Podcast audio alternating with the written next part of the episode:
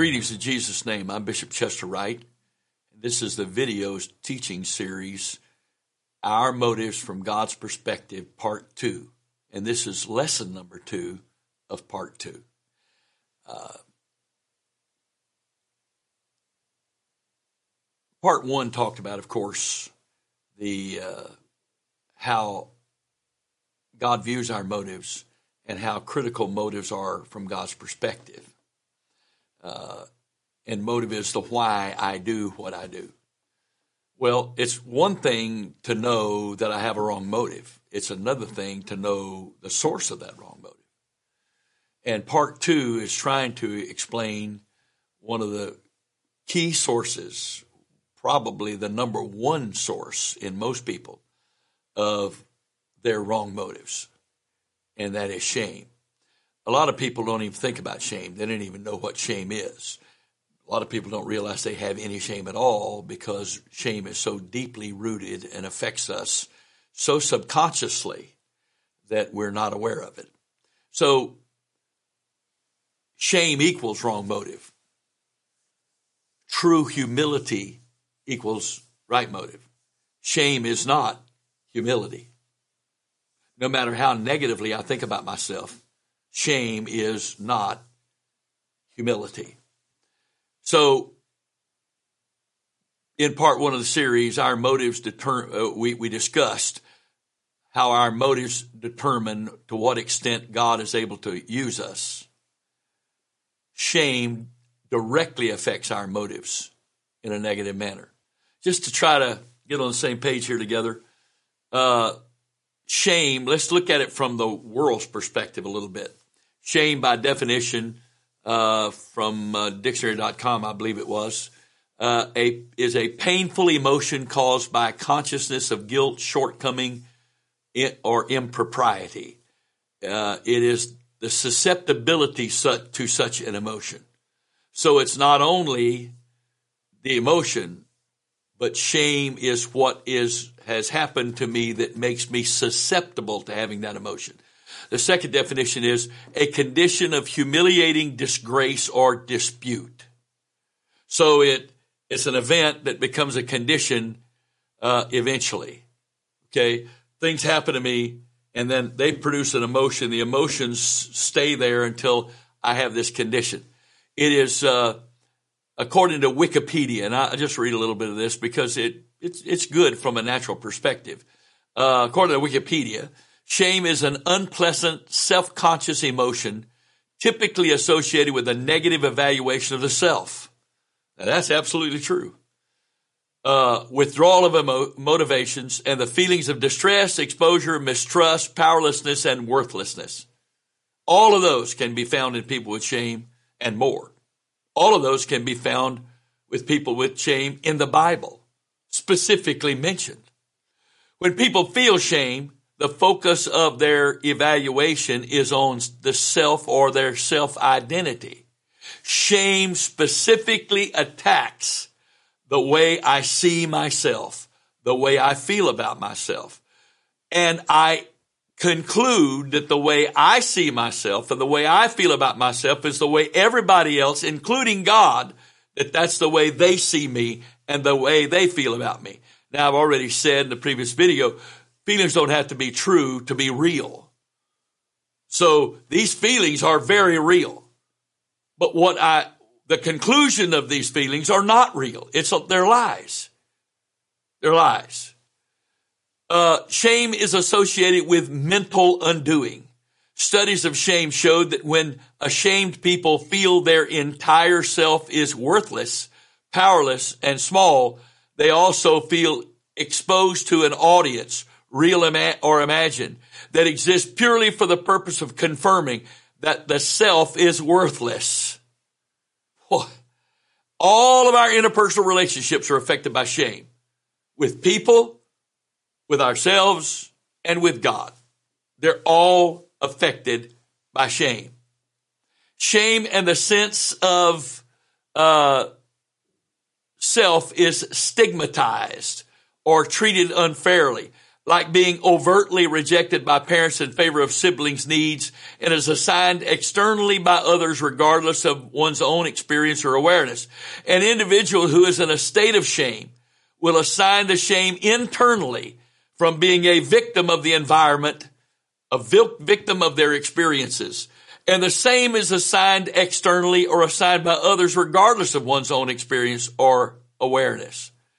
Thus, a sense of shame is a feeling known as guilt, but consciousness and awareness of shame as a state or condition defines core toxic shame. So shame is not just a feeling. It's not just a sense of shame. It's not just an emotion. It becomes a condition or as was title is the title of this series, part two of our motives from God's perspective. It becomes a lifestyle. Shame becomes a lifestyle. But because shame is so negatively focused on self, it's still focused on self.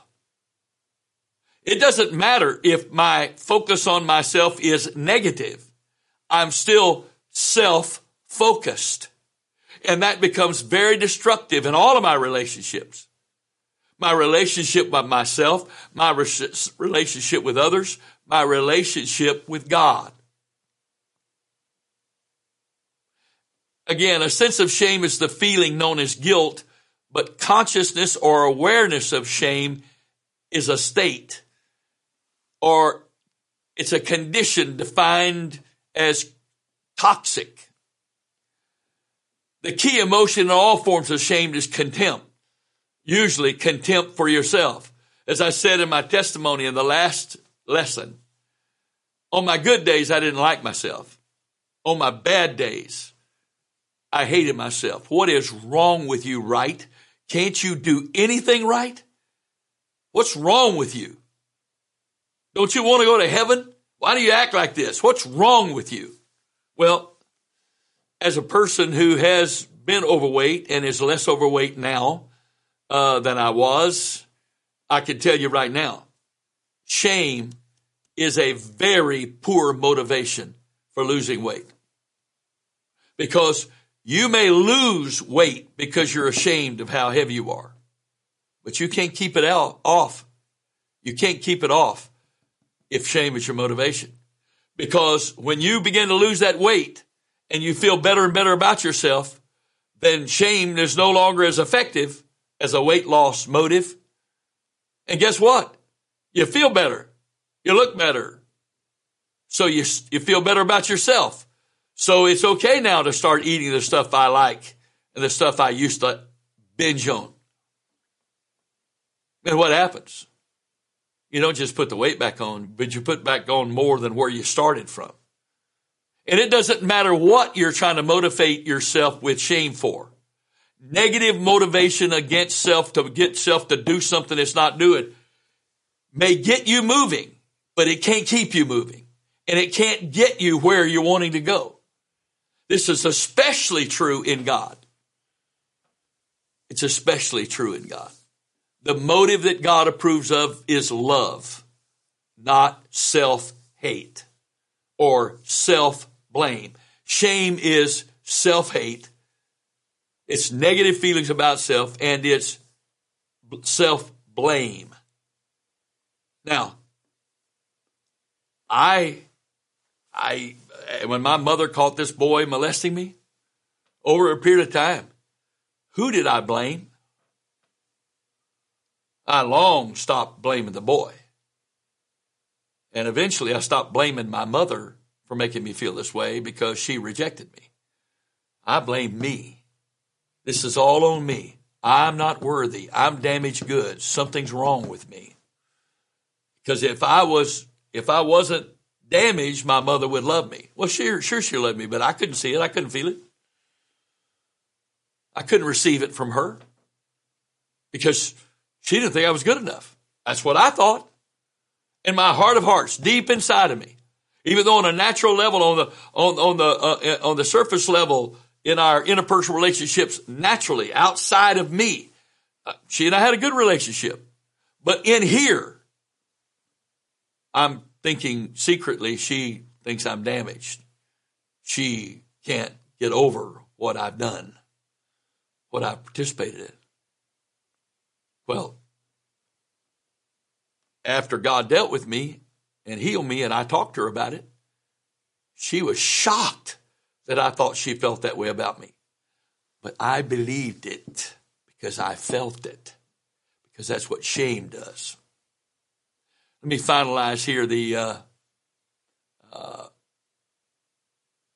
the reading from Wikipedia on shame. The key emotion in all forms of shame is contempt. Two realms in which shame is expressed are the consciousness of self as bad and self as inadequate. Ha ha! Bingo, bullseye. It's absolutely true. That's how shame makes you feel. It's somehow on some level I'm bad.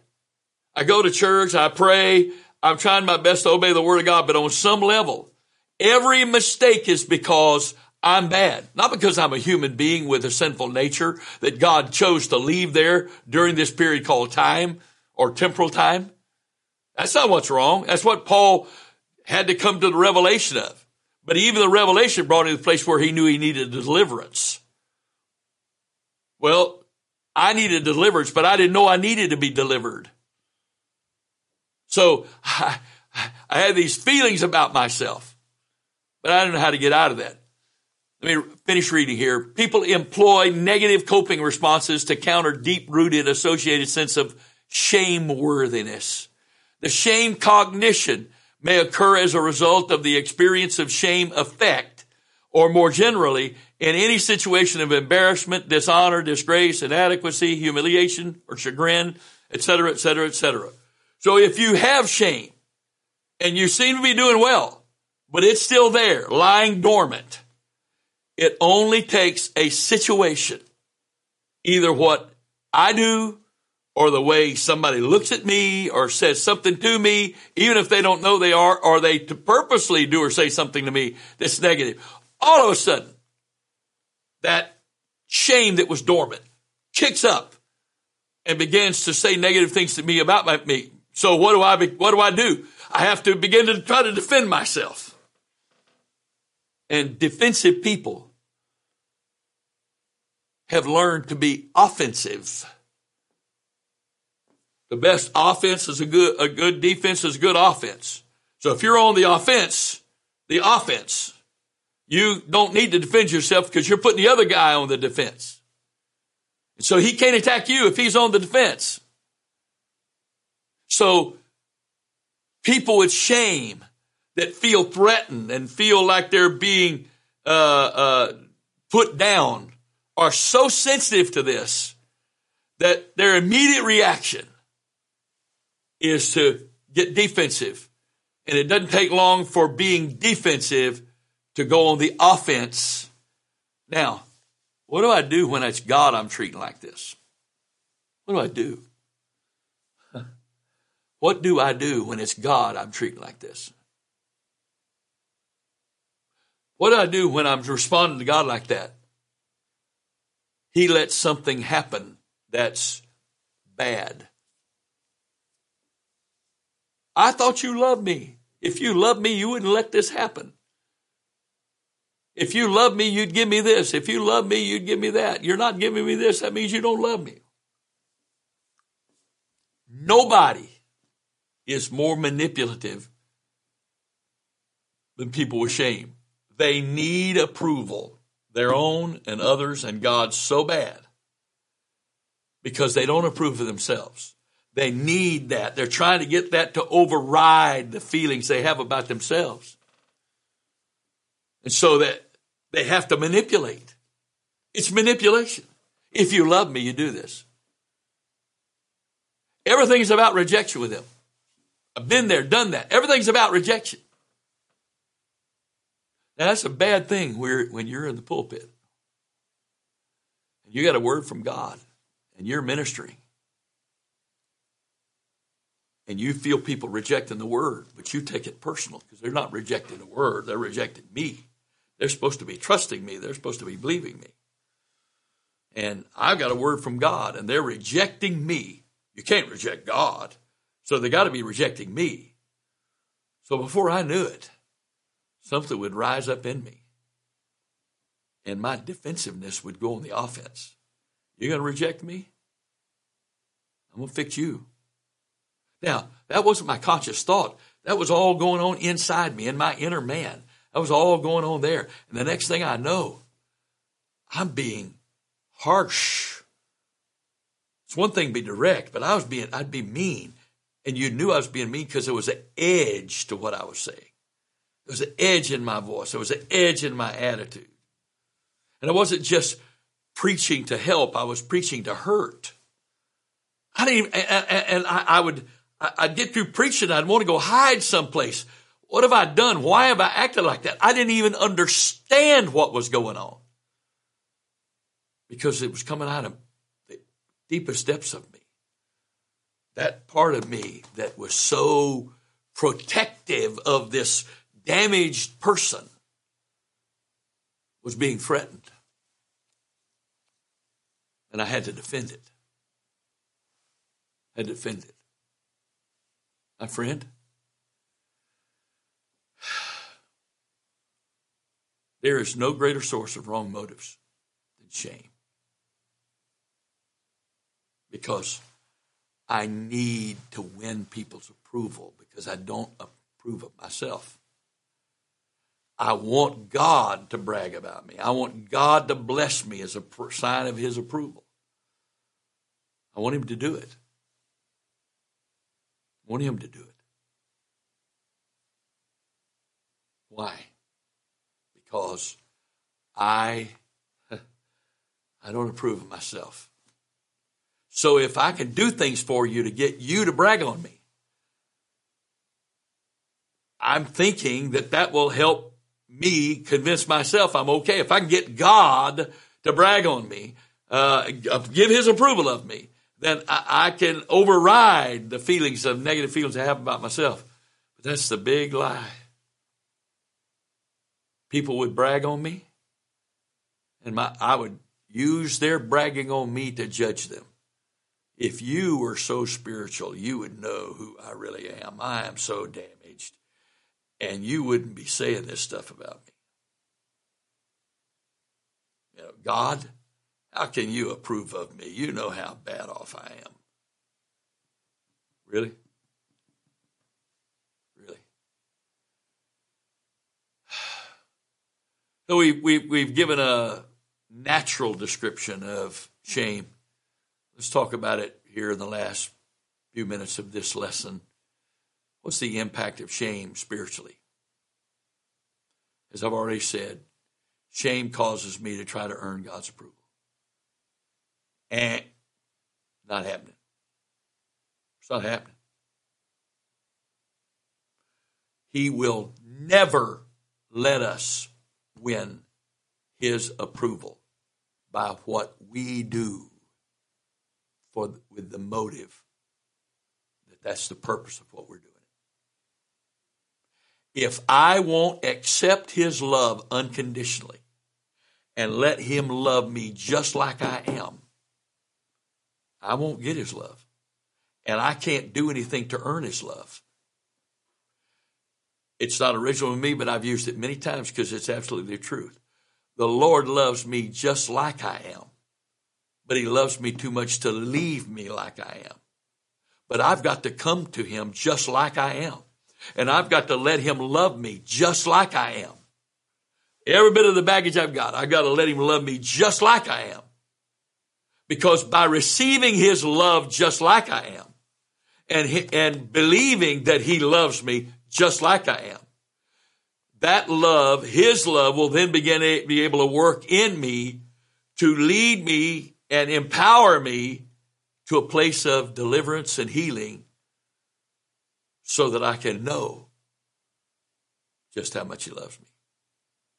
My motive for doing His will and work is to earn God's approval and not to glorify God when my motive comes from shame.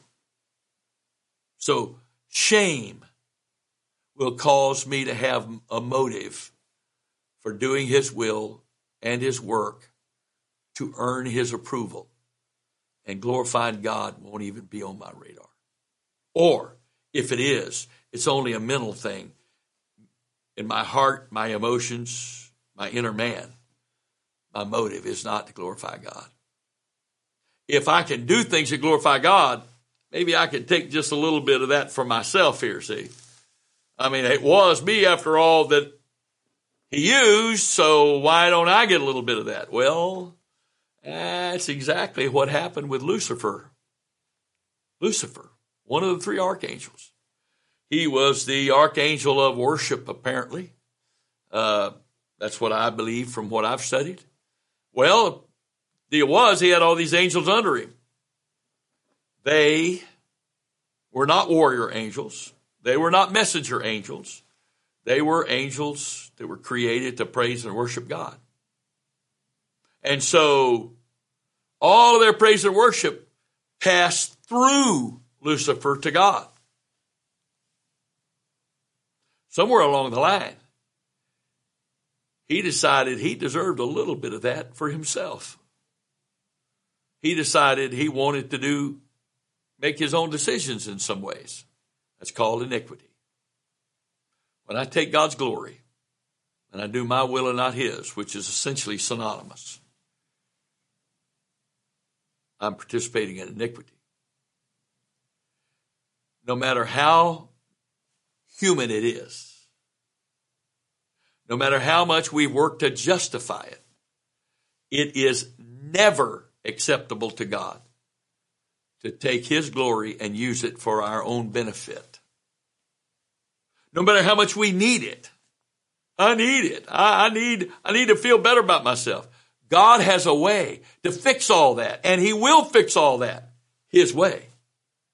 But He's not going to let us fix it by doing what He's told us to do and letting Him use us, and then us taking even a portion of the credit of the glory for what He's done through us so that we can feel better about ourselves. This motive of doing what I do so the Lord will approve of me proves that I do not believe that God loves me. When I cannot accept the love of God as a gift unconditionally, I am proving that I do not believe that God loves me. I'm proving it. Maybe not from our perspective, but from God's perspective. You may remember in one of the last lessons of part one, we talked about love being demonstrated to exist by what we do. So if what I'm doing for God, or the Lord, I'm a, I've yielded to God so He can do through me. If I'm not, if the motive for yielding and being His vessel, His instrument, His conduit, is not so that He can minister and He can be glorified, and I'm doing it at all to any degree so people will approve of me, applaud me, brag about me. My motive is wrong. God is not going to accept that. This is wrong motive, and God always resists wrong motive. The answer here is this we need to be delivered from shame, we need to be healed from shame. O wretched man that I am, who shall deliver me from the body of this death? If I'm ever going to be truly pleasing to God, I have to be willing to let God reveal in me whatever it is He needs to reveal and deal with it however He chooses to deal with it so that I can be whole. And in my wholeness, my spiritual wholeness, I won't need His glory. I want Him to have every bit of it because of my thanksgiving. That's why Paul said, O wretched man that I am, who shall deliver me from the body of this death? He, th- he said, I thank my God through Jesus Christ our Lord. My deliverance is going to come by Jesus. My healing is going to come by Jesus. And the ultimate goal is to give him thanks, to give him praise, to give him honor, because it all is his.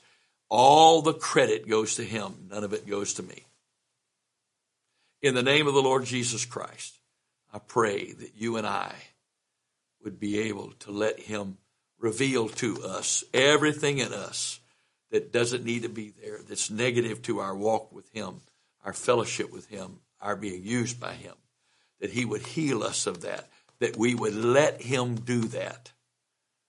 In Jesus' name, I loose the Spirit of grace upon you and upon myself that we might be empowered by the Holy Ghost to be able to face these things and believe that He loves us and wants to heal us.